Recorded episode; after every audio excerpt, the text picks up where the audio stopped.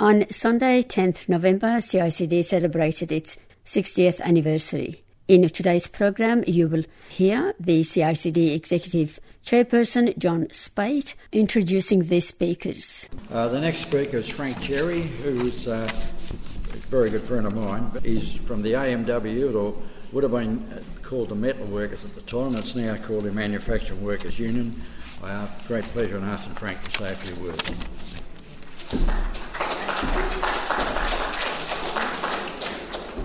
Chairman John, good friends and comrades, I bring comradely greetings from the Australian Manufacturing Workers Union retired members to CI/CD on this most important and significant occasion.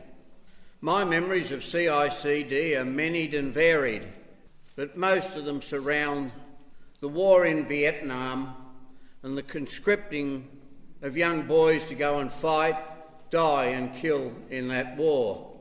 My earliest memories of CI/CD was that I was a shop steward at a big establishment in Port Melbourne, and I was called into the union office by a great peace activist, Laurie Carmichael. And he said to me, "You'll be working for 3 weeks," he said, "on the peace movement, and your task will be work with Sam Goldblum and Jim Cairns." I was absolutely terrified of the job, but it was a simple task that I was given. I was the message boy, deliver pamphlets here, go to that union. But I'd done that for about 3 weeks, and again Laurie called me in and he said, "It's been extended for 12 months, and I had the honour of that time of organising meetings of our workshops in the metal industry so that Jim and Sam and other notaries could come along and speak at those mass meetings on the question of the war in Vietnam, and in particular about world peace." The meetings ranged between very, very good and very, very bad, because at that time it was not popular to go into the workshop and start raving on about world peace. But little bit by little bit, with the help of the great CI/CD, it became abundantly clear that workers were now resounding to the call for peace. I'll only tell a brief story, but it involves Sam. This time I was now convener of shop stewards. I'd been replaced in my job by John Spate, but I was convener of shop stewards at the Commonwealth Department of Works and Construction, a huge organisation with workshops in Port Melbourne. There were about 250 metal workers and around about 250 other trades and workers, all associated with construction. In the metal shop, we'd been gradually developing a feeling and a campaign against the war in Vietnam. Inter-Union Shop Committee, in its wisdom, we decided we need to have a mass rally of all the workers and come bring an end to that war in Vietnam. So the Inter-Union Shop Committee, in its wisdom, decided we'd hold the meeting and we'd invite Sam to come down and address us. How Sam got to that meeting is another story for another day, but I assure you it was highly dramatic because it was a Commonwealth department and getting Sam in, but I won't go into that now. But on the big day, everybody attended. Everybody, they were all trade unionists, of course, on the site. No ticket, no start in those days. All workers on the site jammed into the canteen. It was an electric atmosphere, I can assure you. The nerves of mine and the shop committee were high. But Sam came into the meeting and I made a few rambling remarks, and then Sam got up and spoke. It was absolutely dramatic as Sam put the position of peace and the question of Vietnam. The meeting went on till around about 2 to 3 o'clock in the afternoon from the lunchtime meeting. It was my task to move the resolution on behalf of the shop committee, and it was that we will stop work immediately and not return to work until midday tomorrow as our protest against the war in Vietnam. It was carried all but unanimously. It was a wonderful occasion that all those workers that then, nearly 500, had been convinced of the work of CI/CD and the work of the peace movement. So those workers left and didn't come back till the following day, and we carried out the campaign. It was being pursued by the trade union movement. Stop work to stop the war. Peace is trade union business. And that applies so much today.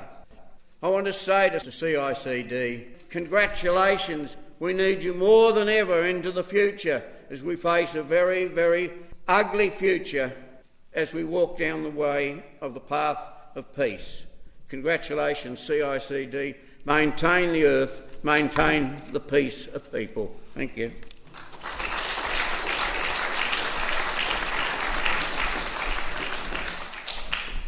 Thank you, Frank. The next speaker is, I hope I pronounce this properly, Jake Boulet. Is that right? Yeah. Thank you for having me out here. I'm sort of like a latecomer in, and as far as the Australian peace movement is concerned, I am from Belgium, and that's where my early days of peace, where they started about 65 years ago. Probably also I want to first acknowledge the stewards of the land who have been much better than we are about maintaining peace with the land and peace with one another. I would like to acknowledge that, and particularly also acknowledging that we are still in war with them, and that we, just like being in war with Aboriginal peoples, we are also in war with what surrounds us. And I think peacemaking, therefore, in some ways will never stop. I'm particularly also representing the Australian Living Peace Museum, which came about a couple of years ago, and I will say a little bit more about them later. I just wanted to put me into the kind of historical space you people have been in. My own involvement with peace and understanding about the absence of peace came about in the late 50s and early 60s. And three main things were happening around that time, and I'm just recalling them as I was listening to all of you people speaking. The first thing which happened in Belgium, which is where I come from, was the Catholic Church, which sort of like was wall-to-wall Catholicism in Belgium at that stage. And we had that strange, stumbling, bald Pope from backyard Italy who suddenly became Pope. He basically turned the church inside out. He told us, young people, this is your church, fill it with life. The second thing which was happening in 1960, we lost our colony after 80-something years of colonizing and exploiting and killing African people. We finally lost that colony and those people. Of course, I had grown up really with that understanding that we Belgians had been good colonizers. You know, after all, we brought them Jesus Christ and you know, in schools and all of that kind of stuff. But then we started in the early 60s learn that in the first 15 years of colonization, we had been killing something like 4 to 10 million African people. I never learned that at school. So that was a really important kind of an event for me to learn what it is that is behind our facades. And the third thing which happened was, of course, the Vietnam War in 1964. I participated in some of the first demonstrations against the Vietnam War as I was at university in Leuven. So those three things together really made me a pacifist and made me decide to not do military service, which was then at that stage still 18 months. Instead, however, the Belgian state offered the possibility of doing development work as a volunteer for 3 years, and I chose that option. Of course, I also very quickly then learned that what we call development was a sort of like a facade of really hidden warfare. Just to sort of point my growing into the peace movement almost coincides with the coming about of you people. So I feel very at home here, and I'm grateful for having been invited, and say a couple of things about the Australian Living Peace Museum. We started to think about that about 5-6 years ago. It was a chance meeting of Michael Hamel-Green, very well known to most of you, I suppose, bumped into me saying that there was some ideas around starting an online peace museum. Across the world there is a whole variety of online peace museums already, and there was none in Australia. And he just asked, I had meanwhile become initiating, together with many others, of the Borderlands Cooperative, and had been, you know, quitting university because given economic rationalism, universities are not really those kinds of positive places they used to be for a short while between the late 60s and let's say the early 80s or thereabout, the mid 80s. And so he said, you know, there's an opportunity there. And I said, okay, let's start doing it.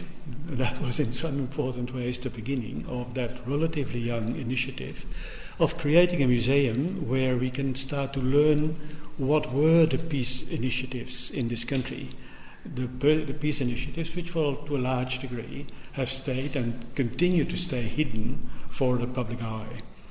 The idea was to create a museum where in different galleries which people could visit using the internet could actually visit and start to learn more in depth what it is that the peace movements in their various guises and appearances have been in this country. That was also the time, we remember, that we were celebrating the centenary of our involvement in the First World War. And in the context of this gigantomaniac kind of way of celebrating that kind of war, it seemed as if the creation of an ongoing memory, therefore an aid to our not only memorizing the past, but particularly also learn from the mistakes, but also from the good things which we did in the past across the variety of peace movements and individual and group and movement kinds of activities which have happened in this country and elsewhere. And that we would stick those into the different galleries of an online museum which people could access sitting in the peace of their IT machinery. We are doing it this now since 4 years that we have started it. It was actually launched during the centenary of the Anzac misery, which we particularly also celebrated and talked about and tried to remember in this place. We organized 4 forums with a whole coalition of peace organizations from 15 to 18, and we had probably something like 100, 110 people to each of those 4 forums. And within that context, we were able to launch the museum. We have a variety of galleries now in the museum, particularly also dealing with the various peace movements, the organizations, the peace events, particularly also the refusal to become a military servant, and particularly also, therefore, the kinds of broad-based activities of which you already have been hearing today. What do we need? We need more support. We are a small, relatively young, as I said, organisation. We have been surviving by writing submissions to a variety of funding sources. We were successful a couple of times, but we would like to very much enlarge the collection and the galleries, the number of galleries, as well as the depth of the material we have in those galleries. We need particularly also physical presence. We would love to have more members. We are a cooperative. We created ourselves as a cooperative about 3 years ago, and we would love to find more people being involved as members, also to help us out with all the kind of work it takes to create these galleries online, and particularly also to help us raise funds so that we probably gradually can make a more lasting presence and a more penetrating presence. CI/CD is member of the cooperative. Romina is with us on the board of that cooperative. And so if you do want to know more about it, please contact her or contact the Borderlands Cooperative. She will be giving, if asked, all the kinds of connections. We will probably also put it a little bit of an advert in some of your publications. So thanks for having me. Let's hope that we can create peace together and that we, through the museum also, may learn from the past mistakes and the kind of successes which we have been creating. Thanks for having me.